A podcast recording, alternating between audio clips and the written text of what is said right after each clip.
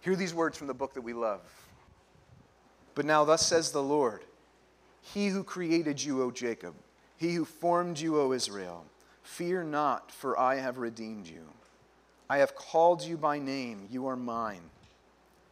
When you pass through the waters, I will be with you, and through the rivers, they shall not overwhelm you. When you walk through fire, you shall not be burned, and the flame shall not consume you. For I am the Lord your God, the Holy One of Israel, your Savior. I give Egypt as your ransom, Cush and Seba in exchange for you, because you are precious in my eyes and honored, and I love you. I give men in return for you, peoples in exchange for your life. Fear not, for I am with you. I will bring your offspring from the east, and from the west I will gather you. I will say to the north, Give up, and to the south, Do not withhold. Bring my sons from afar and my daughters from the end of the earth. Everyone who is called by my name, whom I created for my glory, whom I formed and made. The word of the Lord. Thanks be to God. If you can imagine for a second that it's, uh, it's the night before your, your day off, let's say it's Friday night, that's most of us, and you're sitting down on the couch with your favorite snack, and uh, your best friend's with you, uh, uh, maybe your spouse was with you, and you're, um, you're about to push play on a movie that you've been waiting forever to see, your favorite actor or actress, and uh, you're just about to push play, and somebody runs in the room and says, Hey, don't be afraid. Don't worry about anything. You say, Well, that's weird. I wasn't. I wasn't worried about anything.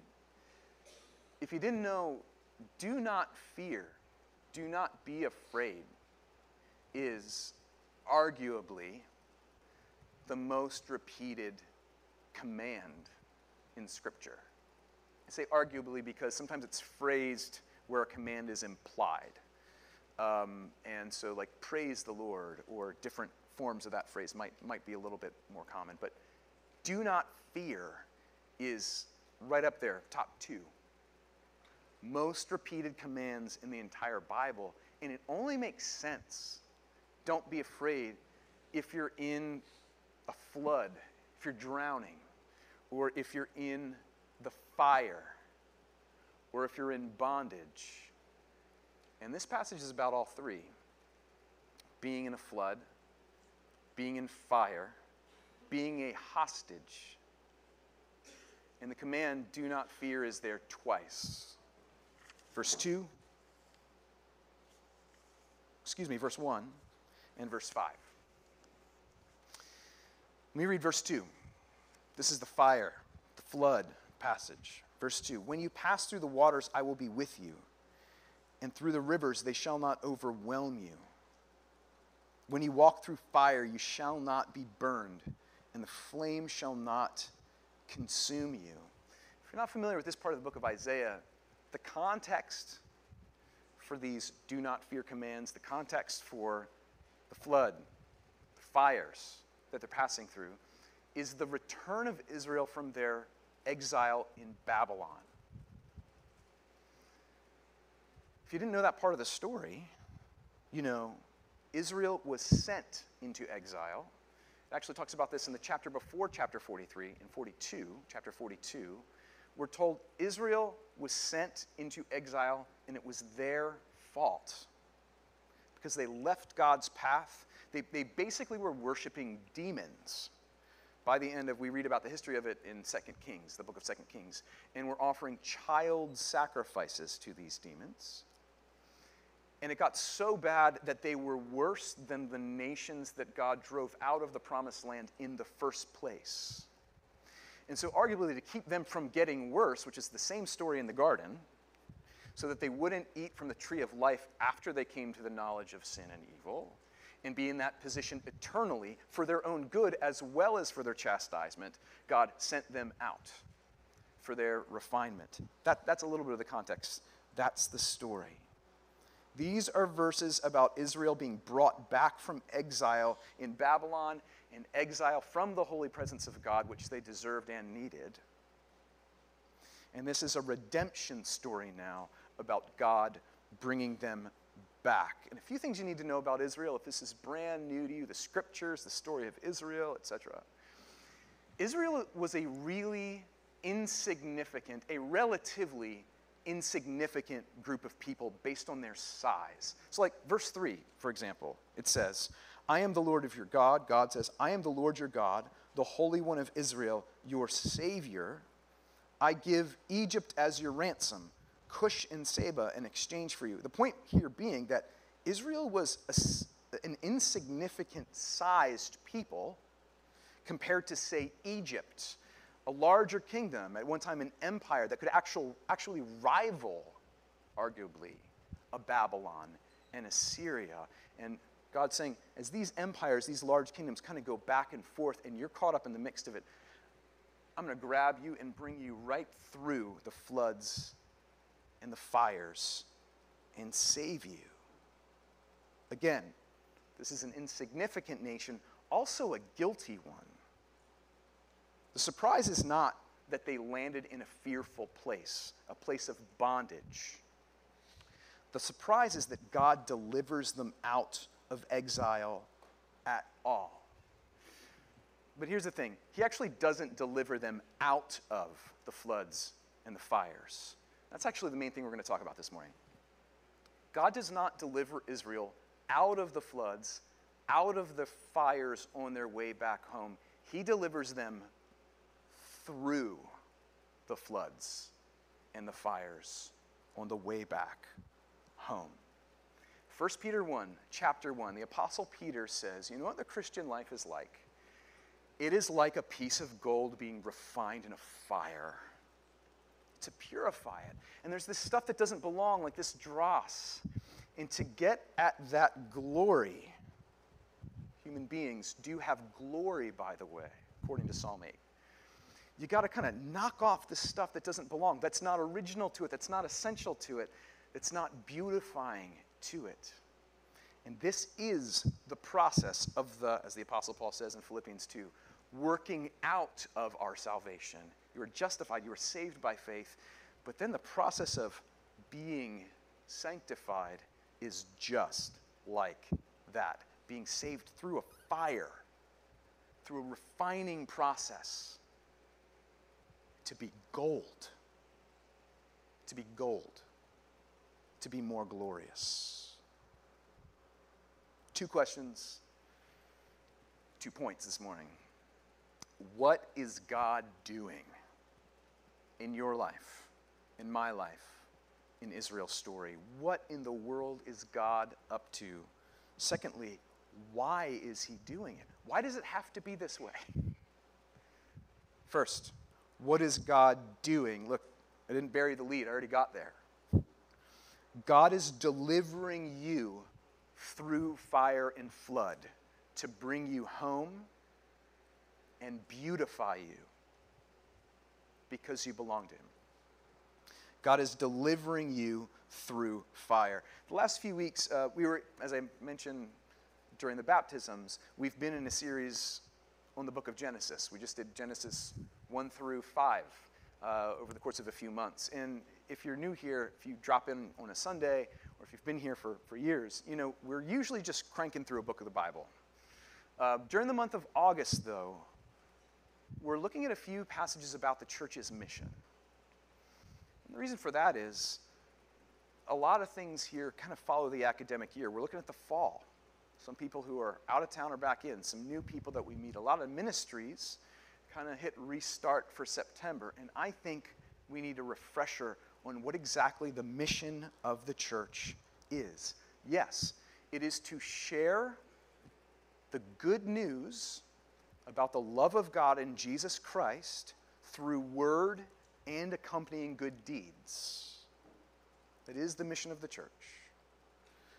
But there's some important groundwork first. Did you know in the scriptures there are not people who proclaim the good news about Jesus Christ coming and saving us in a way that a newspaper journalist or editor would tell the story. Like gospel, the word just means good news. Good news about what? About the, what God has done for the world in the person of Jesus Christ. There is not a person in the scriptures who tells that story like they're writing an article in a newspaper. They tell the story like someone who's been snatched from the fire. They tell the story like somebody who's been brought through a flood. Steve Huber, he's the director of the Liberty Network, was a pastor here for many years, says this. And he didn't, I've heard it from him, it's not his line, but he doesn't let me forget it. And it's one of those lines that as soon as you hear it, you absolutely know it's true. The God you share is the God you experience. That's true. God we tell, if we actually do open our mouths and tell people about God, and you and I don't do it as often as we should or often as we could, but when we do, and it's not because it's part of some program or it's an assignment or because a pastor is like chasing you to do so, but you do it because you want to. The God you're sharing is the God you experience. Uh, when I was at Temple University as a college student, I was a film major, and I was taking a bunch of screenwriting classes. And uh, right when I was taking classes on screenwriting, you know, telling stories for the screen, a movie came out which is my personal favorite movie of all time about screenwriting. It's like a screenwriter said, you know what I'm going to do? I'm going to make a movie about writing movies, and it's called Adaptation. I don't know if everyone, it's like 20 years old now. But there's the scene where there's this guy who's trying to write a movie. He's really proud. He's had some success, but he's got total writer's block. So he does the thing that he said he'd never do. He goes to like this, this guy who just teaches screenwriting for the masses. He does seminars for like 10,000 people who come out, and, and he's like, I can't believe I'm going to this. Am I really one of these people? And he goes, and he's actually captivated by this screenwriting expert. And at the end of the lecture, he stands up and says, Listen, um, sir, expert in screenwriting, I hear what you're saying about writing stories and getting to the heart of conflict and resolving conflict, but what if you're, you know, like me, you're somebody you're somebody who wants to tell a story, but just wants to tell it about normal life. Like, you know, stuff where stuff doesn't really happen that much. Interesting things don't really happen day to day. There's not really a conflict, you know. It's just like, like you get out, you go out the door, you have dinner, you see a few things, you go to sleep. And this is what the screenwriting expert says in response. He says, The real world, huh? First of all, you write a screenplay without conflict or crisis, and you'll bore your audience to tears. It's true. Secondly, nothing happens in the world? Are you out of your mind? I'm leaving out a few descriptive adjectives. There's genocide, war, corruption. Every day, somewhere in the world, somebody sacrifices his life to save, some, save somebody else. Every day, someone somewhere takes a conscious decision to destroy someone else. People find love, people lose it. Someone goes hungry, somebody else betrays their best friend. If you can't find that stuff in life, then you, my friend, don't know about life. And wh- why are you wasting my two precious hours on your movie? I love that conversation. It's absolutely true.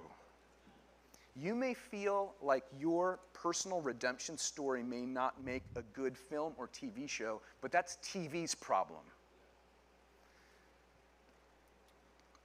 the truth is, we're just bad at noticing, isn't it?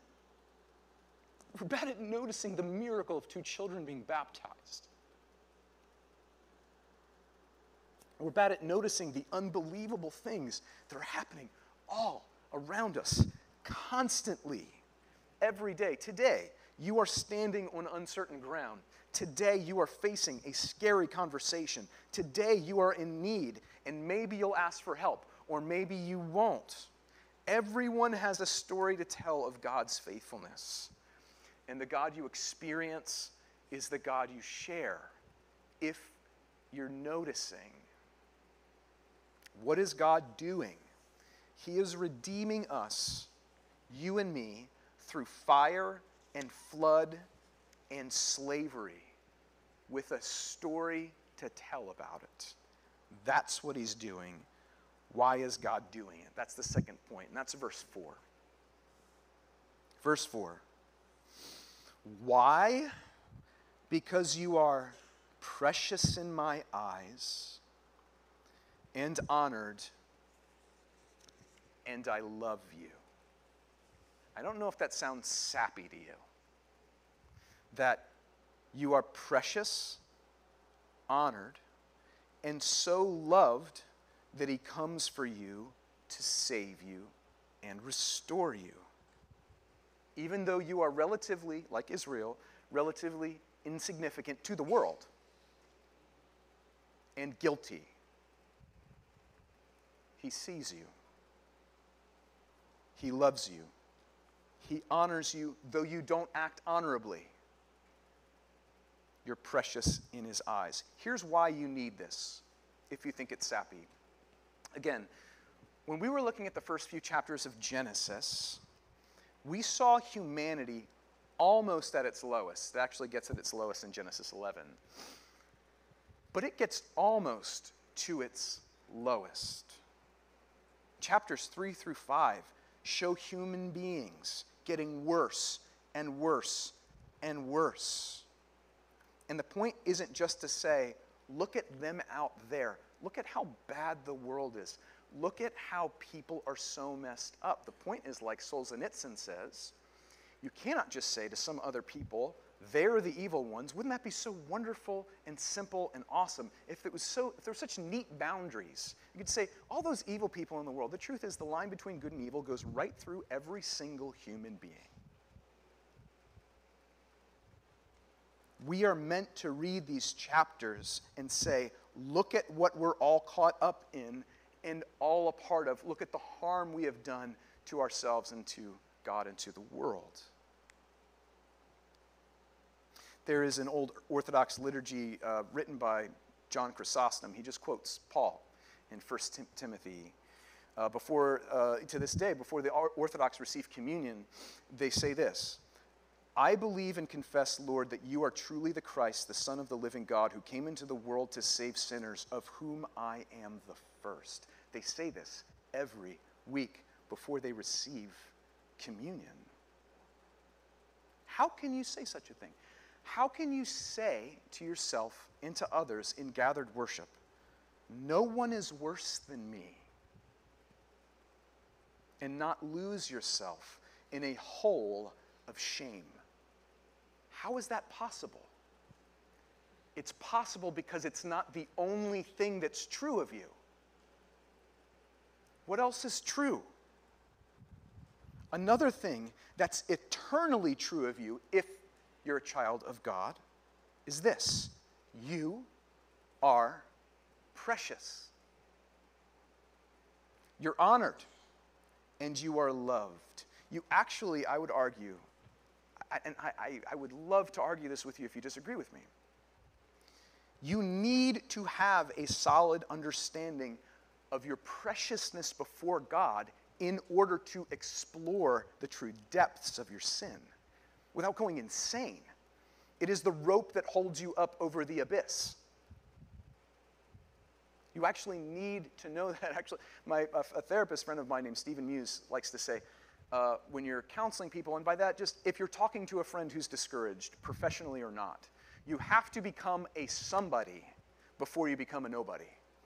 Before you dive into just how bad things are within you, you have to know how beloved you are. It's how it works. You are the chief sinner, and at the same time, you're loved so much that your worth can't be measured by the stars. We actually need both. The mission of God requires that we have both. We need God to refine us through fire and flood to understand, no, to live that both are totally true. I'm the chief sinner, and I'm more precious than I'll ever, ever fathom way into eternity. I'm chief sinner, eternally beloved of God. Jesus says, Do you know how you really know God? I'm, par- I'm paraphrasing now. Actually, Many in the monastic tradition have put it just this way. They're paraphrasing Jesus in Matthew 5. You know God to the extent that you love your enemies. And how do you love your enemies? By knowing that you are one, an enemy of God. And as Hannah read today, in the words of assurance, when we were sinners, Christ loved us, not when we were good. Love for enemies is the thing that this city needs. If we want to talk about our mission, I just want to end by talking to you about talking to you about how little we love our enemies and how tied that is, how tied up that is with the love of God for us. You cannot offer it unless you have it. You can't offer love for an enemy unless you have this love. If we were to hold on to both of these truths, I'm the chief sinner and I'm beloved of God, how bright would our light shine in this city? Knowing experientially that we are not superior to even one soul in this city. And at the same time, be assured that God will never abandon or discard us, even though it cost the life of Christ to redeem us. By the way, in verse 4, where it goes on to say, You're honored and I love you. I give men in return for you, peoples in exchange for your life. Jesus Christ is the man that fulfills this passage. He is the one who was given in exchange for all of you and for me. How precious we must be to him. Can we even imagine? You've got enemies in the city, folks. Uh, there are too many selfish people in the city. There's too many loud people in the city. There's too many racists in the city. There's too many violent people in the city. There's too many gluttonous, too many greedy, too many apathetic. Can you believe in the midst of all that, I am chief sinner? Is this not the way?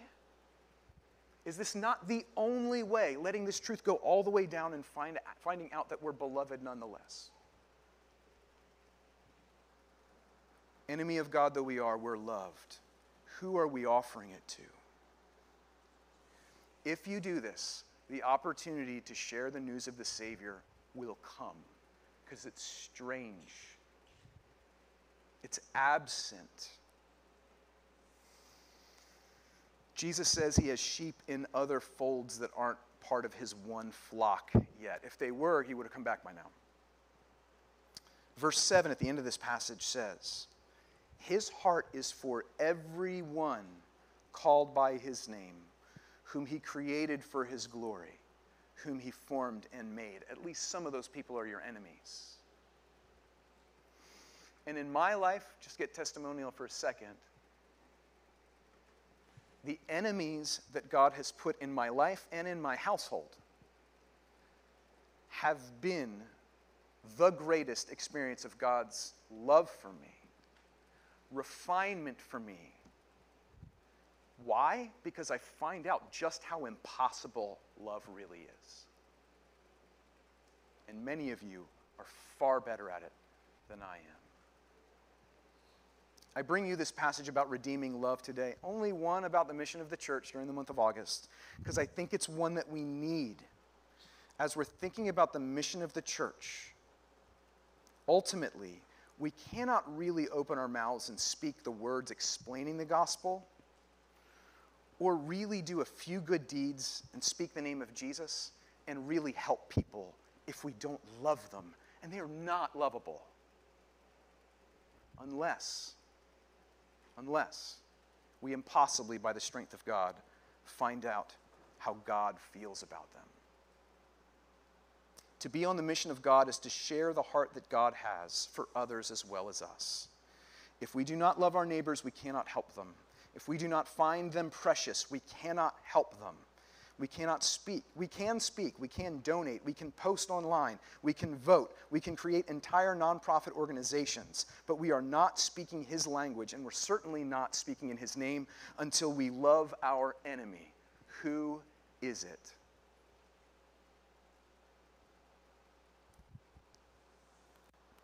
It's us. We're enemies to him. It just turns out by His grace that we're also His beloved children. In the name of the Father, and of the Son, and of the Holy Spirit. Amen.